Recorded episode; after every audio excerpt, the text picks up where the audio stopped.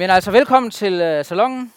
Godt at se jer alle sammen. Øh, jeg vil begynde med at øh, læse teksten, som vi skal være sammen om, som står i, øh, i øh, salm, det er salme 90 fra det gamle testamente.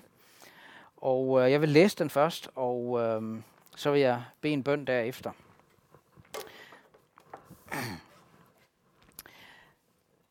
Og det er en bøn af gudsmanden Moses. Herre, du har været vor bolig i slægt efter slægt. Før bjergene fødtes, før jorden og verden blev til, fra evighed til evighed er du Gud. Du lader mennesket vende tilbage til støvet. Du siger, vend tilbage i mennesker. Tusind år er i dine øjne, som dagen i går, der er forbi som en nattevagt.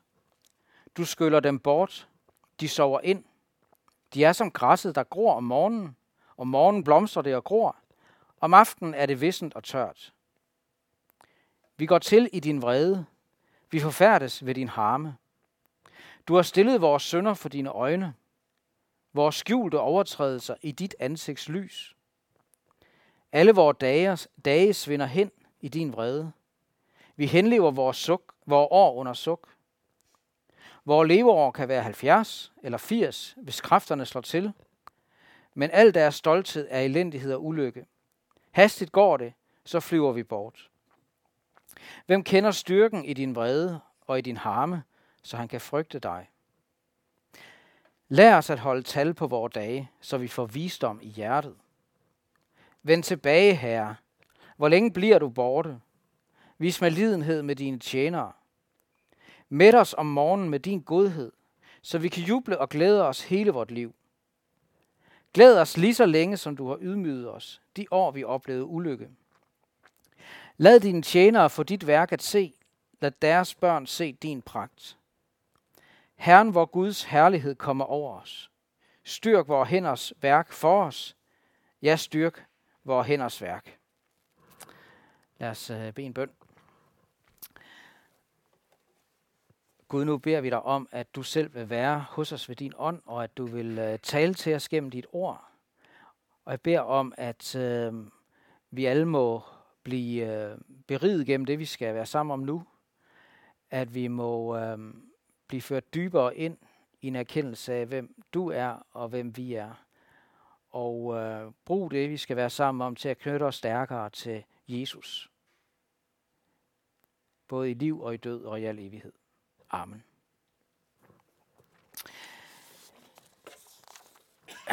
Ja, øh, som, øh, som jeg også har skrevet i øh, den lille intro, jeg har lavet til, øh, til det, vi skulle være sammen om i aften, så er der et gammelt, godt gammelt råd, der lyder, lyder sådan her. Betænk livets korthed, dødens vidshed og evighedens længde.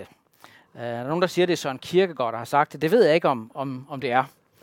Men det er i hvert fald øh, netop det, som er formålet med, med min gennemgang af salme 90 her i aften. Det er, at vi ligesom skal, skal prøve at reflektere lidt over, lidt dybere over det her med netop livet og døden og evigheden og Gud. Salme 90 er nemlig en af de tekster i Bibelen, som øh, er allermest velegnet til netop at reflektere over de ting, synes jeg. Gennem salme 90, der vil Gud give os ægte livsvisdom. Visdom i hjertet. Som der står i øh, vers 12. Lær os at holde tal på vores dage, så vi får visdom i hjertet. Visdom i hjertet. Og visdom i hjertet hænger netop sammen med en klar erkendelse af menneskelivets korthed og dødens vidshed og evighedens længde. Og med en erkendelse af den Gud, som er Gud i tid og evighed, som vi lige har sunget, som er Gud i, i slægt efter slægt, generation efter generation, og som er Gud fra evighed til evighed. Vi lever jo i en tid og en kultur, som synes jeg er ret sådan ensidigt fokuseret på livet her nu. Øh, og ofte på en måde, som øh, kan være lidt overfladisk. Og nogle gange uden realitetssand simpelthen. Øh, og jeg tror ikke, at vi som kristne er upåvirket af den tid og kultur, som vi lever i. Der er mange, der lever livet lidt ligesom, hvis man, hvis man kører i en mørk nat i bilen, uden at have fjernlyset tændt. Og måske ikke engang nærlyset. Og måske ikke engang lygterne tændt i det hele taget, det kan næsten kun ende galt. Så, så det vi vil prøve nu at gøre her i aften, det er så at sige, at vi, vi vil øh, træde på bremsen og, og stige ud af bilen. Og så vil vi tage os tid til at, at lytte til, øh, hvad gode gamle Moses har at lære os. Fordi salme 90 er, som der står i overskriften her, en bøn af gudsmanden Moses. Og Moses, han er jo ikke sådan den, den værste livscoach, man kan, øh, man kan få, skulle jeg mene. Moses beskrives jo i Bibelen som en mand, øh, der på en helt særlig måde havde Guds fortrolighed.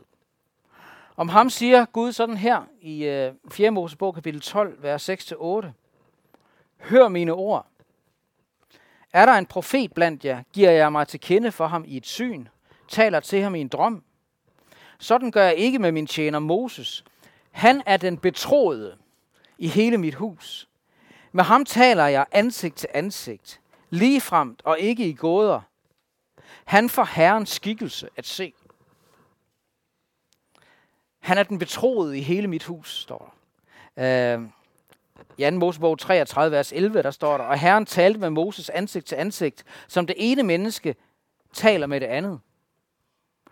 Altså, vi har nogle udsagn om, at ingen kan se Guds ansigt og bevare livet, og så har vi alligevel det her med, at Moses på en eller anden måde får, får Guds skikkelse at se. At Gud taler med en særlig måde på ham.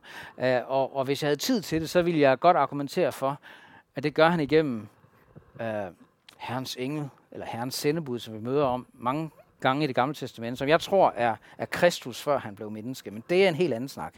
Min hovedpointe det er, at Moses er ikke en her hvem som helst. Han er Guds særlige betroede, særlige fortrolige.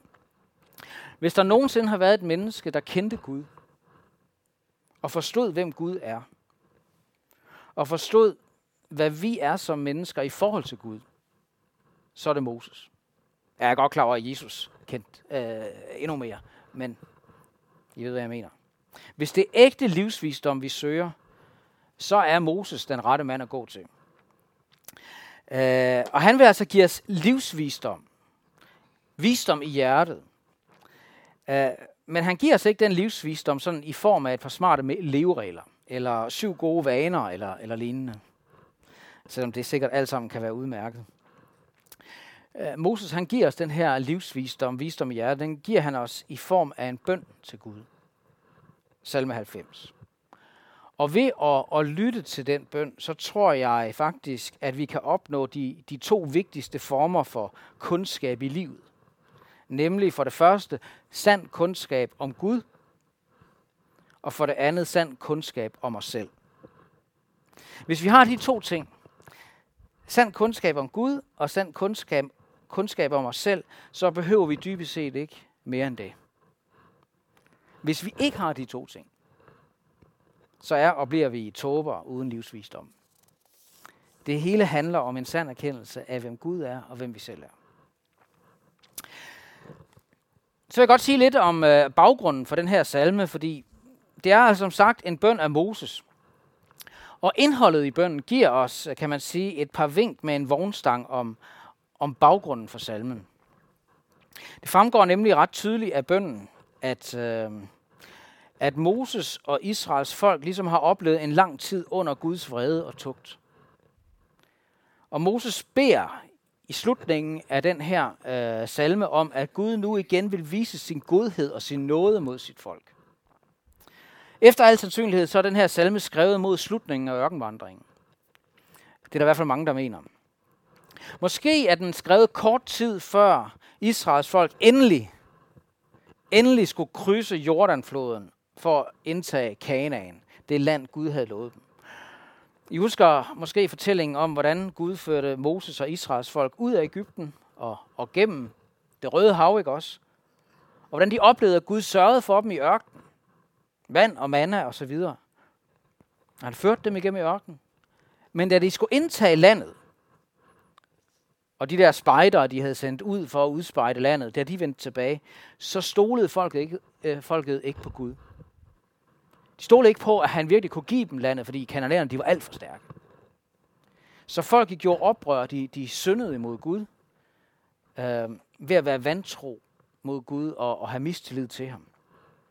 Og på grund af deres vantro og mistillid, så bestemte Gud i sin vrede, står der, at ingen af dem, som var draget ud af Ægypten, og som var over 20 år, på nær Josua og Kaleb, de skulle få lov til at komme ind i landet.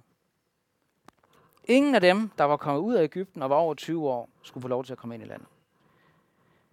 I stedet så skulle folket vandre omkring i ørkenen i 40 år. Det kan I læse om i 4. Mosebog kapitel 14. Så hele den gamle generation skulle dø i ørkenen, mens en ny generation voksede op, som så, de skulle så få lov til at komme ind i landet. Og den her salme eller bøn, salme 90, øh, skal sandsynligvis dateres til hen imod slutningen af de her lange, lange 40 år i ørken. Nogle de har foreslået, at, at den måske, Moses måske har, har skrevet den her salme lige efter begivenhederne i 4. Mosebog 20, hvor, hvor vi inden for meget, meget kort tid læser om Miriam, hans søster, dør. Vi læser om Moses' eget fald, som gør, at han ikke får lov at komme ind i landet. Og vi læser om hans, hans brors Arons død. Måske kan det forklare noget af tonefaldet også i den her salme. Moses beder i, i salme 90 i den sidste del så om, at Gud vil vende sig til sit folk igen og vise sin godhed. Og man kan sige, at salmens begyndelse og slutning er udtryk for, at, at Moses tager sin tilflugt til Gud, og ligesom sætter hele sin øh, fortrøstning til Gud, og, og sætter helt, alt sit håb til ham. Både i begyndelsen og slutningen, men derimellem, i hoveddelen af bønden, der sætter Moses ord på forholdet mellem Gud og mennesker her i syndens verden. Og han sætter ord på menneskelivets korthed og dødens virkelighed og vidshed. Og han sætter ord på det her med menneskets syndighed og Guds vrede. Den dødsdom, der, der, der hviler over menneskeheden på grund af synden, så at sige. Og når vi nu gennemgår salmen, så tror jeg, det er vigtigt, at vi både har et øje sådan for, for salmens konkrete historiske baggrund, som jeg altså tror er, er den, jeg har redegjort for her. Og så samtidig have et øje på, hvordan den ligesom viser os hen til Kristus. Og dermed også virkelig har noget godt og vigtigt at sige til os som kristne i dag. Så nu skal vi prøve at, at gennemgå salmen her. Først vers 1-2. Moses begynder med at sige, Herre, du har været vor bolig i slægt efter slægt, altså i generation efter generation, som vi ville sige. Før bjergene fødtes, før jorden og verden blev til, fra evighed til evighed, er du Gud. Med andre ord, altså, slægter, generationer, de kommer og går. Men Gud er Gud fra evighed til evighed. Øhm, uh, en hver generation har kun en ganske kort levetid her på jorden. Men Gud er Gud i tid og evighed, som vi sang før. Og gennem alle generationer har Gud også et, kan man sige, et, et tronsfolk. Et tronefolk, der ved, at deres bolig, deres tilflugt, deres tryghed, deres egentlige hjem, ikke er den her jord, men den evige Gud selv. Gud har et, et folk, der derfor kan sige, Herre, du har været vor bolig i slægt efter slægt. Jeg synes faktisk, det er tankevækkende, at når Moses siger i slægt efter slægt, altså i generation efter generation, ja, så må det jo inkludere de der 400 år, hvor israelitterne har været slaver i Ægypten. Selv der under de vilkår har de alligevel haft en fast bolig i Gud selv. Og det her ord bolig, det hebraiske ord, det, det rummer i sig både tanken om et hjem og et trygt tilflugtssted. Gud er vores trygge tilflugtssted. Både her i livet nu, når vi vender os til ham i bøn og tro, som Moses gør her i salmen. Og Gud er vores egentlige tilflugtssted og egentlige hjem i evigheden. Når vi samtidig, samtidig siger om et menneske, der døde i troen på Jesus, at nu gik han eller hun hjem til Gud, øh, så er det ikke blot en from og smuk talemåde. Det er virkeligheden. Fordi vores egentlige hjem er hos Gud. Derfor kan vi også i, i, i Nytestamentet møde det udtryk, at det er at være hjemme hos Herren. Vi må ikke glemme, at Gud, som er fra evighed til evighed, ja, han var altså Gud længe før han skabte himlen og jorden og bjergene. Og han vil også være Gud, når himmel og jord og bjergene de skal forgå. Og han vil være Gud til evig tid derefter, når han har nyskabt himlen og jorden. Ham tilhører vi. Vi tilhører ham i troen på Jesus, og vi hører til hos ham. Ham, som er vores egentlige tilhørsted. Um, og det er han.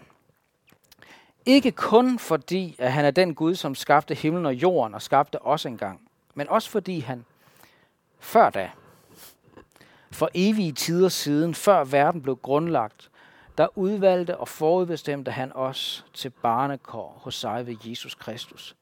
Og det vil jo sige til at være børn i hans hjem, børn i hans familie. Før han skabte bjergene, før han skabte himlen og jorden, der bestemmer han os til det, at være hans børn i troen på Jesus og have hjemme hos ham. Det må så at sige være børnelærdom punkt 1 for os som kristne. Det var det Gud, han ville, før han skabte jorden. Og derfor så må det også være det, det mest naturlige i verden for os at sige, ligesom Moses, Herre, du har været vores bolig i slægt efter slægt. Fordi ligesom israelitterne i ørkenen, så har vi heller ikke nogen sådan permanent bolig her i verden. Gud er vores eneste permanente bolig. Øh, på den måde kan det være meget trygt at flytte en gang imellem i, i, i livet. Det, det kan minde en lidt om. Jeg har ikke nogen permanent bolig her. Det er Gud selv, der er min permanente bolig, faste bolig. Der har været utallige generationer efter hinanden siden Moses tid, og også op igennem historien til i dag. Der har været utallige generationer før os. Og måske vil der også komme mange generationer efter os, før Herren kommer igen. Men gennem alle disse generationer, der er der, som Moses siger, et troende folk, der har lært Gud at kende som deres bolig, som deres trygge tilflugtssted og evige hjem. Gud som vores evige sikre bolig. Og derfor også, kan vi så også bede med på Moses' bøn den dag i dag. I vers 3-6, der reflekterer Moses så over det her med menneskelivets korthed i kontrast til Guds evighed. Så reflekterer han over menneskelivets korthed og det faktum, at det med Hebræerbrevets ord er menneskenes lod at dø. Det siges jo ofte, at døden er en naturlig del af livet. Men det er faktisk, altså det er en sandhed med modifikationer. Fordi døden var altså ikke Guds oprindelige hensigt med menneskelivet. På en måde så er døden noget meget unaturligt, der er kommet ind i verden som en konsekvens af syndfaldet. Når Moses her i, i vers 3 siger, du lader mennesket vende tilbage til støvet, du siger, vend tilbage i mennesker, øh, så ligger der i det en hentydning til Guds ord til mennesket øh, efter og på grund af syndefaldet, hvor Gud siger, ja, jord er du, og til jord skal du blive. Derfor så er døden det, at vi skal vende tilbage til støvet. Det er, kan man sige, det er egentlig en afbrydelse af Guds oprindelige og egentlige vilje med mennesket. Og både Gamle Testamentet og Nye Testamentet ser frem mod en dag, hvor døden skal opsluges for evigt. Og hvor døden ikke skal være mere. Men på denne side af syndefaldet, og indtil Kristus kommer igen, der er det Guds bestemmelse, at vi som de syndige mennesker, vi er, skal dø. Og derfor så er døden heller ikke sådan, ifølge Bibelen, sådan en, en hvad kan man sige, uretfærdig skæbne, der rammer os. Den er syndens løn. Den er syndens konsekvens. Den er, kan man sige, Guds retfærdige dom over syndere som os. Og Moses taler heller ikke i de her vers om døden som noget, der sådan sker med os tilfældigt. Prøv at lægge mærke til, hvordan han, han, han, han taler om døden som noget, Gud så at sige gør med os. Du lader mennesket vende tilbage til støvet. Du siger, vend tilbage i mennesker. Eller i vers 5, du skyller dem bort. Sådan er det altid ifølge Bibelen. Det er Gud, der råder over liv og død. Det er Gud, der giver livet, og det er også Gud, der tager livet. Det er Gud, der har fastsat tallet på vores dage. Og det er også ham, der, der bringer døden over os, når han har bestemt det. Der er noget der, der er i Guds hånd. Noget, som er i Guds time, kan man sige. Og så mens tusind år, som der står i vers 4, mens tusind år i den evige Guds øjne er som dagen i går, der er forbi som en nattevagt, så er menneskets liv, selvom det kan synes langt i et menneskes øjne, så er et menneskes liv i virkeligheden forsvindende kort og skrøbeligt. Moses han bruger her forskellige billeder for at beskrive det. Øh, I vers 5 der taler han om, at Gud kan lade døden komme som en pludselig flodbølge, der skyller mennesket bort. Du skyller dem bort. Eller som en stille søvn, så mennesket sover ind i døden og ikke vågner til en ny morgen. Ja, siger han i, i uh, vers 5b, ikke også? Uh, menneskets liv kan sammenlignes med græsset. Om morgenen blomstrer det og gror. Om aftenen er det vissen, der tørt. Øh, jeg har egentlig aldrig helt kunne forstå, hvorfor han siger det, fordi sådan er der ikke her i Danmark, at, at græsset gror om morgenen er vissen og tørt, men, men der har jeg altså læst, at i Mellemøsten, der var natteregnen ofte sådan kunne få et, et tæppe af, af grønt græs til ligesom at, at spire op på de her øh, ja, bakker og så videre, der er, som ellers er brugen. Fordi i løbet af dagen, så vil sol, den her brændende sol simpelthen svide øh, græsset væk, få det til at, at tørre vissen, så det, så, det, så det er helt vissen om aftenen. Så sådan bruger øh, Moses forskellige billeder om, øh, om menneskelivets korthed, og Bibelen er, er ret rig på den slags billeder. Hvad mener jeg for eksempel om salme 39, vers 6? Mine dage måler du i håndsbredder. For dig er min livstid som intet. Hvert menneske er kun som et vindpust.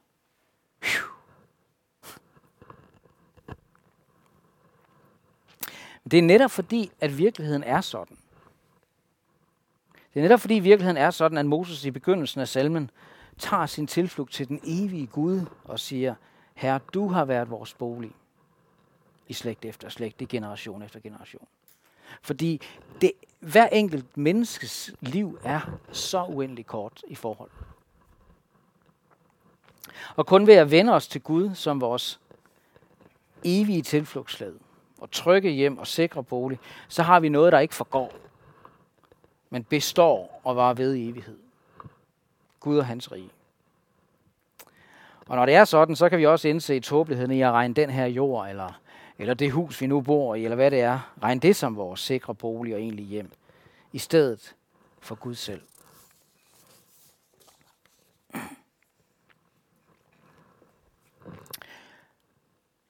Så er der vers 7-11.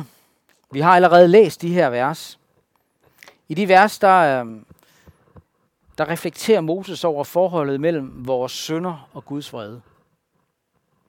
Og det er tydeligt, at for Moses er der en sammenhæng mellem synden og døden, og så Guds vrede. I Bibelen er det jo sådan, at synden fremkalder Guds vrede, og resulterer til sidst i Guds retfærdige dom, som er døden. Jeg ved ikke, måske havde Moses syndefaldet øh, i, i 1. Mosebog 3, øh, som Moses jo også selv har skrevet for mig at se. Ja, måske havde han øh, det i tankerne, da han skrev de her vers. Måske er det ligesom en refleksion også over det. Og lad os bare være ærlige. Det her, det er altså ikke de mest opmuntrende vers i Bibelen. Øh, jeg synes faktisk næsten, de virker deprimerende. Hvis jeg skal være helt ærlig. Og jeg ved godt, at der er mange kristne, der, der holder meget af salme 90, men så er det som regel ikke lige præcis de her vers, de tænker på. Men de er altså en del af salmen. Og det er stadig gudsmanden Moses, der taler her. Og jeg tror ikke bare, at han havde en dårlig dag, hvor han så lidt sort på tingene. Jeg tror, Moses skrev også dette inspireret af Helligånden. Og at de her vers derfor ikke udtrykker et sort syn, men et klarsyn. Udtrykker realiteter. Det han skriver her om det grundlæggende forhold mellem vores sønder og Guds vrede, det er, er virkeligheden. Det er sandt. Jeg vil godt lige prøve at sige nogle få ting om Guds vrede, både generelt og så i de her vers, fordi det er et emne, som, øh, som kan være svært, men, og som der måske heller ikke tales så meget om øh, i dag. Øh, hvor meget vil jeg sige om det? Jeg vil sige øh, tre ting. For det første, Guds vrede er ikke et perifert tema i Bibelen. Det er faktisk et ret betydeligt og fremhævet tema i hele Bibelen, både i det gamle testamente og nye testamente. Og jeg ved godt, at for nogle, der er begrebet Guds vrede, sådan, det er udtryk for en primitiv gudsopfattelse. I så fald, så har både Moses og Esajas og Jesus og Paulus og så videre alle en primitiv gudsopfattelse. For de taler alle om Guds vrede. Hele Bibelen taler igen og igen og igen om Guds vrede og advarer os om Guds vrede. Og derfor så må vi også gøre os helt klart, også, også som kristne i dag, at, at hvis vi har en svag forståelse af det her med Guds vrede, i den måde, vi, vi tænker og taler om Gud på, så har vi ikke en bibelsk forståelse af Gud. For at være helt ærlig, så kan jeg godt af til være lidt bekymret for, om vi er den generation, der er ved at, ved at miste erkendelsen af Guds vrede. Og derfor også er ved at miste Guds frygten, som, som han siger til sidst, ikke også? Hvem kender styrken i din vrede og i din harme, så han kan frygte dig? Det er ikke et perifert tema i Bibelen. For det andet, og det er meget vigtigt. Bibelen insisterer på, at Gud i sit væsen, i sig selv, er hellig og godhed og kærlighed.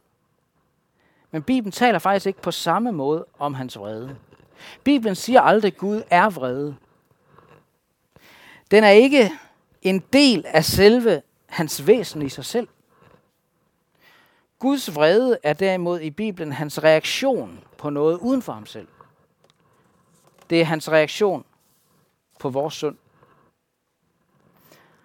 Og Gud reagerer med vrede på synd, netop fordi han i sig selv er hellig og godhed og kærlighed. Og indtil vi forstår, at Guds vrede ikke kan adskilles fra hans godhed og kærlighed, så, så forstår vi ikke helt, hvem Gud er. Derfor er der heller ikke nogen modsætning mellem Guds kærlighed og vrede i Bibelen. De er så at sige to sider af, af, af samme sag, af, af, af hvem Gud han, han er. Men altså, hvor Bibelen taler om, at Gud er kærlighed, at kærligheden strømmer frem fra hans inderste væsen, så taler Bibelen ikke på samme måde om hans vrede. Vreden er så at sige hans hellighedsreaktion på noget uden for ham selv, nemlig vores synd. De af os, der er forældre, ved godt, at, at man kan faktisk godt elske sine børn og være vred på sine børn samtidig. Og samtidig endda med god grund. Guds vrede har altid en god grund. Og det er vores sønder.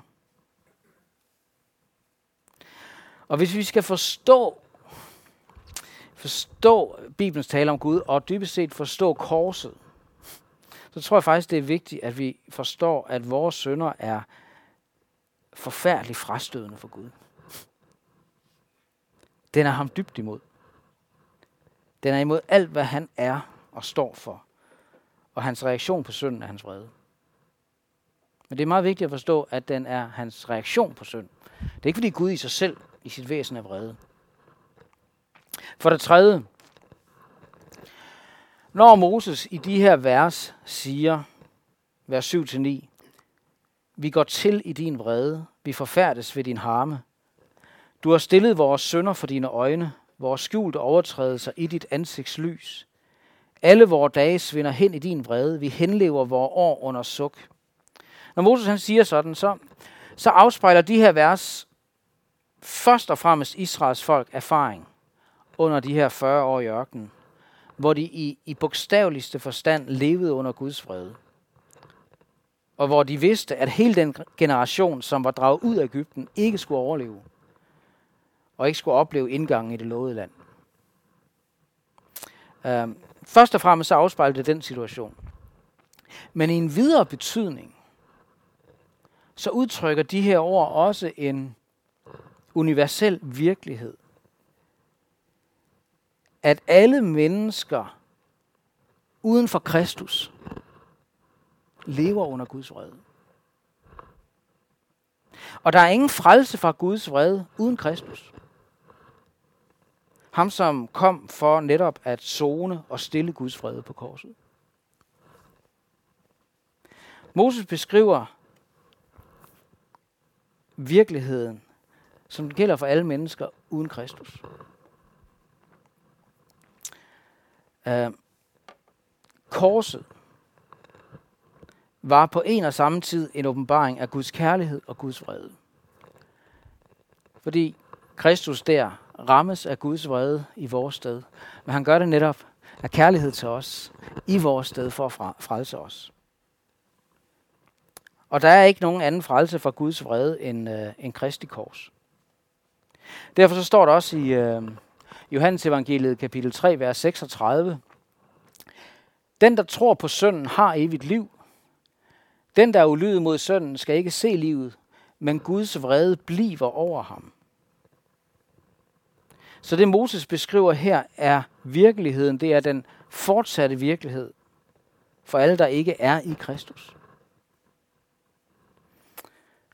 Men så sendt vi er i Kristus, så er Guds vrede en virkelighed, vi er frelst fra. Fordi som Paulus siger i, øh, i Romerne 5, 8-9, Gud viser sin kærlighed til os ved at Kristus døde for os, mens vi endnu var syndere. Så meget mere skal vi, der nu er gjort retfærdige i kraft af hans blod, altså ved korset, ved ham frelses fra vreden.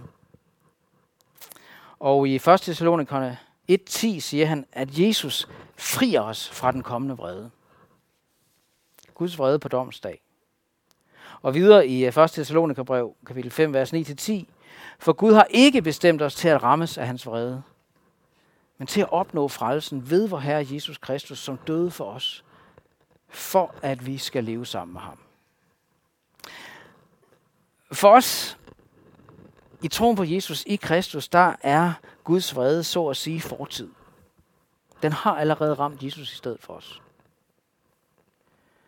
Uh, og i det lys, så gør det egentlig ikke den store forskel, om vores leveår bliver 70 eller 80 år, hvis kræfterne slår til, som, Paulus, eller som uh, Moses siger i vers 10. Fordi vi er allerede gået over fra døden til livet. Som der står i Johannes evangelie kapitel 5, vers 24. Så Moses ord i de her vers øh, også om sammenhæng mellem vores sønder og Guds vrede.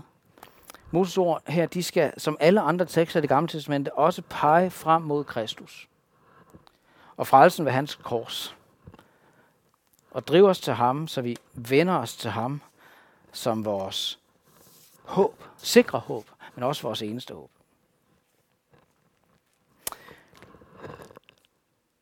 Så slutter Moses den her bøn med en række små bønder, kan man sige, netop i lyset af, af de første 11 vers. Først siger han i vers 12, Lær os at holde tal på vores dage, så vi får visdom i hjertet. Det vil sige, tror jeg, lær os hvor få, lær os hvor få vores dage er, så vi får visdom i hjertet til i praksis at leve med evigheden for øje. Så vi vender os til Gud og lever i troen på Gud som vores tilflugt og vores evige bolig. Det er netop ved at, at tage vores tilflugt til Gud selv gennem bøn og i bekendelse af vores sønder og i erkendelse af vores dybe afhængighed af hans nåde. Det er netop derved, at han bliver vores tilflugtssted og vores sikre bolig, både i livet og i døden og i evigheden. Så siger han videre, eller beder kan man sige, vend tilbage her. Hvor længe bliver du borte? Vis med lidenhed med dine tjenere. Mæt os om morgenen med din godhed, så vi kan juble og glæde os hele vort liv. Glæd os lige så længe, som du har ydmyget os. De år, vi oplevede ulykke. For Moses, der var det her naturligvis en bøn om, at Gud igen måtte vende sig til sit folk, der i ørkenen, ikke også? I barmhjertighed og noget. Og endelig føre dem ind i det land, som han havde lovet dem. Og ligesom Moses bad, hvor længe herre, sådan, sådan lyder de troende bøn også i det nye testamente. For eksempel i Johannes åbenbaring også. Hvor længe endnu, her? Og der lyder det her længselsfulde råb. Kom snart, Herre Jesus. Øhm, det er de troende bøn i Nye Testamentet. Det må også være vores bøn. Fordi jeg tror, hvis vi lever med en klar bevidsthed om Gud som vores bolig, som vores egentlige hjem, så tror jeg også, at der vil være en form for hjemve i vores hjerte. En hjemve efter himlen og den nye jord, der venter os. Det betyder ikke, at vi ikke må, kan være glade for livet her, men jeg tror alligevel, det kendetegner os som, øh, øh, som troende, at der også er en, en længsel efter det, der er vores håb. Himlen, når Jesus kommer igen på den nye jord. Og når Moses i vers 14 siger her, Mæt os om morgenen med din godhed, så vi kan juble og glæde os hele vores liv. Så synes jeg, jeg synes, det er et fantastisk udtryk. Mæt os om morgenen med din godhed. Øh, når, han, når Moses han siger sådan, ja, så, så er det jo, tænker jeg, en bøn for hver eneste morgen, hele vores liv på den her jord, at Gud må mætte os med sin godhed. At han virkelig må vise os sin godhed. Lad os erfare hans godhed her i livet. Uh, og samtidig så tænker jeg også, at den her morgen, i dens ultimative opfyldelse, så er det den morgen, der venter os på den nyskabte jord. Da skal vi virkelig mættes. Fordi det land, Gud havde lovet Israels folk at føre dem ind i, det var blot et skyggefuldt forbillede på det land, Gud han har lovet os. Da skal vi mættes af Guds godhed og juble og glæde os hele vores liv, en evighed lang. Og det skal vi gøre på en langt dybere måde, end vi nogensinde kommer til at opleve i det her liv. Der skal vi mættes med Guds godhed, så vi kan juble og glæde os hele evigheden. Men hverken vi eller Moses er hjemme endnu. Og Moses slutter med at bede, Lad dine tjenere for dit værk at se. Lad deres børn se din pragt. Herren, hvor Guds herlighed kommer over os. Styrk vores hænders værk for os. Ja, styrk vores hænders værk. Moses, han, han, han beder og længes efter én ting. Og det er, at Guds folk øh, dengang og nu og i kommende generationer må opleve en tid, hvor de får Guds værk og Guds pragt og Guds herlighed at se. Det er det, han beder om. Og han beder om, at Gud selv må give sit folk styrke til at, at, at udføre den gerning, udføre det værk, som vi er sat på jorden til at gøre. Det vi er sat til at, at tjene ham med her i verden og med vores liv. Så det, må det også være sådan for, for os som, som Guds folk i dag. Må det også være vores bøn og længsel, at, at vi må få lov til at, at se Guds værk i blandt os. At han må fylde os med kraft til at, at tjene ham, og, og leve for ham, og vidne om ham i vores generation. I vores korte levetid her på jorden, fordi livet er kort. Hastigt går det, så flyver vi bort, som der står i vers 10. Livet er kort, og døden er vis, og evigheden er lang. Men Gud er vores bolig i slægt efter slægt til evig tid. Lad os bede en bøn. Gud, vi takker dig for dit ord til os nu her. Og vi takker dig for, at du er vores bolig i slægt efter slægt, i generation efter generation og til evig tid. Og jeg beder virkelig om, at vi må have dig som vores trygge hjem og tilflugtssted i alle ting, i liv og i død og i al evighed. Og her så beder vi dig også om, at du vil øh, forny os i troen på, på Jesus og i hans frelse Tak, Jesus, at du er den, som frier os fra Guds vrede. Takker dig, fordi at, at i dig der er, er der ingen fordømmelse. I dig er der kun liv, nu og i al evighed. Og her så beder jeg dig også om, at du må øh, give os en ny tid, også her i, i vores folk, hvor, hvor du forbarmer dig og griber ind og øh, også skænker nyt åndeligt liv. At mange flere må få øjnene op for både hvem vi selv er, men også frem for alt hvem du er. Giv du os livsvisdom i hjertet. Det beder vi om for dit navns skyld. Amen.